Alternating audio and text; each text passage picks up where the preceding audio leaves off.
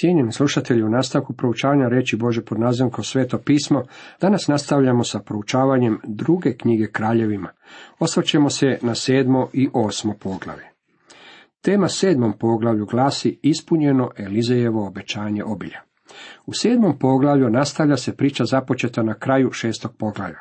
Držeći Elizeja odgovornim za opsadu koja ih je snašla, izraelski kralj šalje krvnika kako bi pogubio Elizeja. Međutim, Bog upozorava i Elizeja i šalje mu dobru vijest da će glad prestati sljedećeg dana. Elizej reče tada, čuj riječ Jahvinu, ovako veli Jahve, sutra će u ovo doba na vratima Samarije biti mjera finoga brašna za šekel, a dvije mjere ječmenog brašna za šekel. Mjera finoga brašna iznosila je po današnjim mjerama oko 40 kg, a jedan šekel vrijedio je oko 5 kuna. To je značilo da je s inflacijom gotovo. Ponovno će imati tržišnu cijenu brašna. Kako se tako nešto moglo desiti? Kako je hrana mogla stići u grad koji je bio pod aramejskom okupacijom? Vojnici nisu dopuštali nikome niti ulaz niti izlaz. Očito je kralj povjerovao Elizejevom nevjerojatnom proročanstvu, jer mu je tada poštedio život. Međutim, kraljev dvorjanik ismijavao je Elizejevu riječ.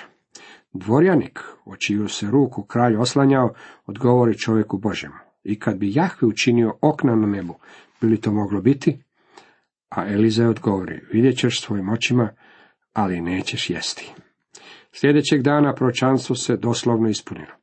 Sada se scena prebacuje na jednu grupicu bespomoćnih i beznadnih ljudi koji su tako životarili na gradskim vratima. A pred gradskim vratima bjahu četiri gubavca. Rekoše oni jedan drugome, zašto stojimo ovdje i očekujemo smrt? Ako odlučimo ući u grad, glad je u gradu, te ćemo ondje umreti. Ako ostanemo ovdje, opet ćemo umreti. Hajde, pobjegnimo i pređimo u aramejski tabor. Ako nas ostave na životu, živjet ćemo, ako nas ubiju, pa dobro, umrećemo. U sumraće, ustavši, krenuše odande u aramejski tabor. Stigoše do ruba tabora i gle, ondje nikoga. Zbog toga što su bili gubavci, bili su isključeni iz društva, a živjeli su od onoga što bi im donijeli rođaci prijatelji. Sada kada su svi ljudi koji su živjeli unutar gradskih zidina umirali od gladi, naravno da se nije našlo nikakvih viškova za njih. Kao što smo to već istakli ranije, guba je simbol greha. To možemo primijeniti na naše stanje prije nego što smo došli k Isusu Kristu.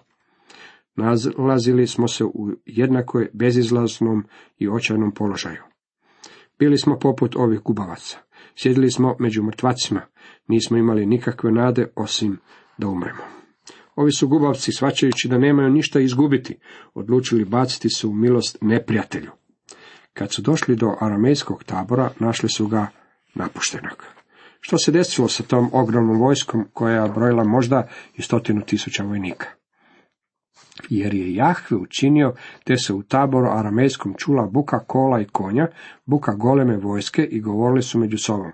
Eto, kralj Izraela najmio je protiv nas kraljeve Hetitijske i kraljeve Egipatske da krenu protiv nas. Digli su se i pobjegli u sumraku. Ostavili su svoje šatore, konje i magarace, sav tabor kakav bjaše. Pobjegli su da je iznesu živu glavu. Svug dolazeće vojske unio paniku u aramejske redove. Ramejci nisu bili disciplinirana vojska i kada su bježali svaki čovjek bježao za sebe. Bježali su u noći i bježali su panično, samo da spase žive glave. Kad su gubavci, dakle, došli do ruba tabora, uvuko se u jedan šator, pošto su se najeli napili, uzeše odande srebro, zlato i haljine, pa odoše da ih sakriju. Vratiše se onda, pouđeše u drugi šator, uzeše plijen iz njega, te odoše i sakriše ga ono doba vojske su sa sobom nosile svu hranu koja bi im na njihovim vojnim pohodima trebala. Ovaj pohod dugo trajao. Oni su opsjedali Samariju, grad koji je smješten na gori. U svoj onoj strci prilikom njihovog bijega oni su ostavili sve svoje zalihe hrane. Kad su gubavci došli u tabor, obrušili su se na hranu i jeli su tako dugo koliko su mogli. Zatim su pronašli i sakrili više zlata i srebra nego što će im ikada biti potrebno. Rekoše tada jedan drugome, ne smijemo tako raditi. Današnji je dan pun dobrih vijesti, a mi šutimo. Ako dočekamo jutro, bit ćemo krivi. Zato pođimo i javimo dvoru novost. Sada kada je uzbuđenje minulo, počele su polako dolaziti k sebi. Današnji je dan pun dobrih vijesti, a mi šutimo, zato pođimo, javimo dvoru novost. U ovome nalazimo i veliku duhovnu pouku za nas. U ovom trenutku vi i ja uživamo u privilegiji posjedovanja Bože reći. Danas je dan pun dobrih vijesti, a mi samo sjedimo i uživamo u njima sami za sebe. Što je sa prenošenjem Bože riječi ostalima? Što vi činite da Božju riječ podijelite sa onima koji u duhovnom smislu skapavaju od gladi, samo što nisu umrli? Trebali biste se pobrinuti i Božju riječ donijeti do potrebnih srca. Bog očekuje od svakoga od nas da upotrijebimo svoje talente koje smo besplatno primili kako bismo čitavom svijetu prenijeli dobru i radosnu vijest o mogućnosti otkupljenja kroz krv Isusa Krista. Nakon što su gubavci prenijeli kralju radosnu vijest, Izraelci su se stuštili u aramejski tabor i ondje pronašli dovoljno hrane da bi se njome mogla nahraniti poveća vojska. Bilo je ondje obilje svakovrsne hrane. Supermarketi u Samariji tog su dana imali rasprodaje. Jeftino se moglo kupiti prvoklasne hrane. Ljudi više nisu morali kupovati glave životinja kako bi se nekako prehranili. Vidimo kako se Elizejevo proročanstvo doslovno ispunilo. Cijenjeni slušatelji, toliko iz sedmog poglavlja. U nastavku pogledajmo što nam kaže osmo poglavlje. Tema osmom poglavlju glasi sud nad zlima. Izraelski narod vrlo brzo zaboravio predivno Božje izbavljenje i vratio se svome grijehu. Zato ih je opet snašao sud koji se i ovaj puta sastojao od gladi. Elizej predviđa glad. Elizej bjaše savjetovao ženi koji je oživio sina. Ustani, pođi sa svojom obitelji i skloni se kao tuđinka bilo kamo, jer je Jahve pustio glad. Već je došla u zemlju za sedam godina.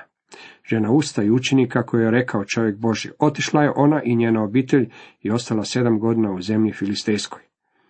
Eliza je Šunamki, koje je ranije uskrsno sina, rekao neka napusti zemlju i ode na drugo mjesto, jer će na zemlju sići sedmogodišnja glad. Ona je povjerovala Elizeju i poslušala njegov savjet. Povela je svoju obitelj u filistejsku zemlju i živjela ondje za cijelo vrijeme trajanja gladi u njenoj zemlji. Još jednom bih htio naglasiti kako je glad bio Boži sud nad sjevernim kraljevstvom. Mislim da su katastrofe koje su pogodile zemlju tijekom posljednjih nekoliko godina bile upozorenje svim narodima. Potresi, tornada, oluje i ostale tragedije mislim da su bila upozorenja od Boga da stanemo i razmislimo o svojim životima, te da promijenimo svoje putove. Vraćanje šunamkinih posjeda. Na kraju sedme godine žena se vrati iz zemlje Filistejske i ode kralju da zatraži svoju kuću i svoju njivu. Upravo je kralj razgovarao s Gehazijem, momkom Božega čovjeka. Govorio mu je, pripovjedaj mi o svim velikim dijelima koja je Elize učinio. I kad je pripovjedao kralju o uskrsenju djeteta, eto žene koje je Elize oživio sina. Ona se obrati kralju radi svoje kuće i njive. A Gehazi reče, gospodaru, kralju, evo one žene i evo njena sina koga je Elize oživio. Kralj upita ženu i ona mu sve pripovedi. Tada joj kralj dade jednoga slugu, komu naredi, neka joj se vrati sve što je njeno i svi prihodi od njive od dana kada je ostavila zemlju do danas. Kad je glad prestala i šunamka se vratila na svoju zemlju, očito je ondje zatekla druge ljude kako žive na posjedu koje je pripadao njoj. Po Božoj providnosti istodobno se kralj raspitivao o nekom manje poznatim dijelima proroka Elizeja i Gehazi mu je ispričao o tome kako je prorok uskrsnuo sina jedne šunamke. Kralj je izdao naredbu da se ovaj ženi ima vratiti sav njen posjed, kao i prihodi od njive od dana kada je ostavila zemlju. Elizej predviđa Hazaelovu izdaju. Ovdje nalazimo još jedan zanimljivi i neobični događaj iz Elizejevog života. Sjetit ćete se kako je aramejski kralj želio uhititi Elizeja i pogubiti ga. Međutim, kralj je sada starac i snašla ga je bolest. Elizej dođe u Damask. Ben Hadad, kralj aramejski, bjaše obolio. Odmah mu javiše, Boži čovjek došao ovamo. Kralj je mislio da će mu Elize vratiti zdravlje, imajući na umu činjenicu da mu vlastiti život ovisi o koncu u rukama proroka Elizeja. Naravno da se kralj nije usuđivao nauditi Božem proroku, niti je želio dopustiti da mu padne makar i vlas s glave. Tada reče kralj Hazaelo, uzmi sa sobom dar pa idi pred Božeg čovjeka. i preko njega se posavjetuje s Jahvom, da bi saznao hoću li se izliječiti od ove bolesti. Hazael je otišao susresti se sa Elizejem. On je bio zapovjednik Ben Hadadovih postrojbi. Spominjalo ga se je ranije u prvoj kraljevima 19.15. redku gdje čitamo Jahve mu reče ili idi vrati se istim putem u Damašćansku pustinju. Kad dođeš, pomaži ondje Hazaela za kralja Aramskog. Tako vidimo da je Hazael bio pomazan za aramejskog kralja, mnogo godina prije nego se događaj koji je ovdje opisan desio. On je u stvari čekao da stari Ben Hadad umre. Razumljivo je da je svakom nasljedniku kralju, bilo da se radilo o njegovom vlastitom sinu, nekom generalu ili bikom drugom, teško na kraljevom pogrebu proliti mnogo suza. Jer upravo taj pogreb znači da je ovaj drugi došao na vlast. Tako je Hazael otišao susresti se sa Elizejem. Međutim, nije išao sa baš prevelikim oduševljenjem. Odnio je poruku, impresivni poklon, koji je u stvari bio od kralja, a bio je i dostojan kralja. Hazael ode pred Elizeja i donese mu dar što bjaše od ponajboljeg u Damasku. Sve to natovareno na četrdeset deva. Dođe on i stade predanj i reče, tvoj sin Ben Hadad, kralj aramejski, šalje me k tebi i pita hoće li ozdraviti od one bolesti. Elizej mu odgovori, idi i reci mu, ozdravit ćeš dakako, ali mi je Jahve pokazao da će umreti. Zapazite poruku koju je Elize predao. Ozdravit ćeš dakako, ali mi je Jahve pokazao da će umreti. Ovo nam zvuči kao dvoznačni govor. Možemo si samo zamisliti Hazaelovo lice kada je čuo vijest da će kralj umreti. Vedrina je ozarila njegovo lice, a zatim se pojavio i smješak, naravno sve zbog toga što će on postati kraljem. I čovjek Boži upre pogled predase, smeten i zaplaka. Elize je zaplakao. Hazel reče, zašto plaćeš, moj gospodaru? Elize odgovori, zato što znam sva zla koja ćeš ti učiniti Izraelcima. Spalit ćeš im utvrde, mačem ćeš poubijati njihove ratnike, njihovu ćeš djecu satirati, a trudne žene parati. Hazael je začuđen. Zašto plaćeš, moj gospodaru? Zašto liješ suze zbog čovjeka koji je tražio tvoj život? Elizej nije plakao zbog kralja koji je bio na umoru.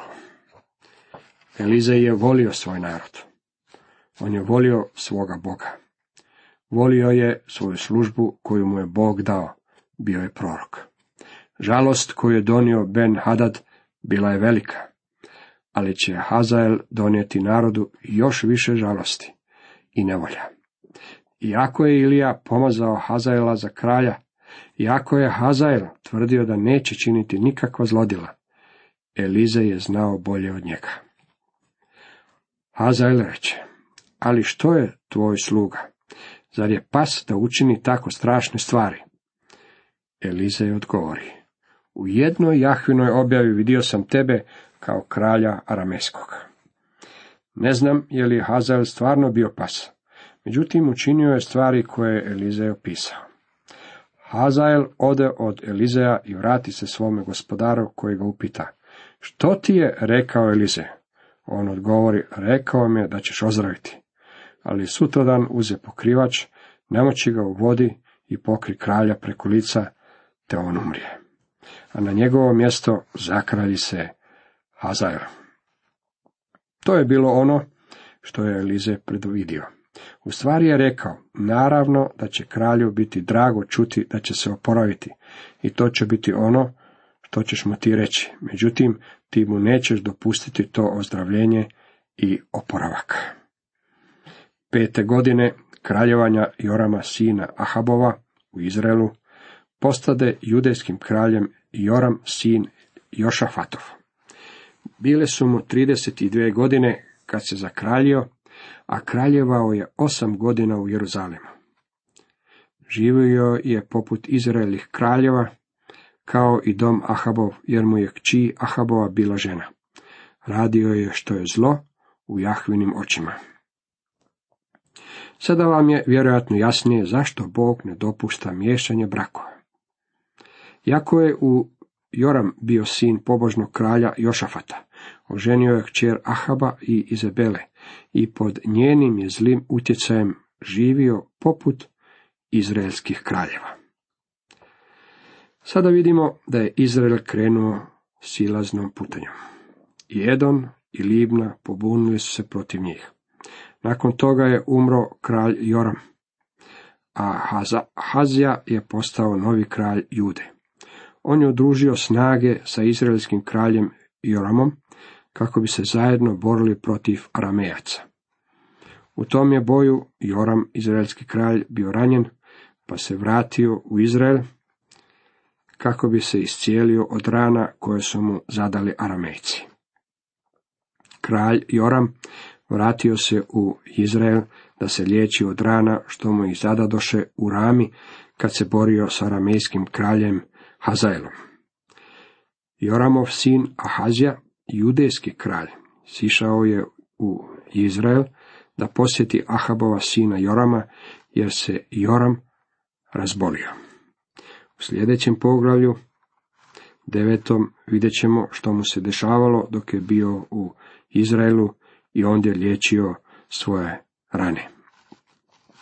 Cijenjeni slušatelji, toliko za danas.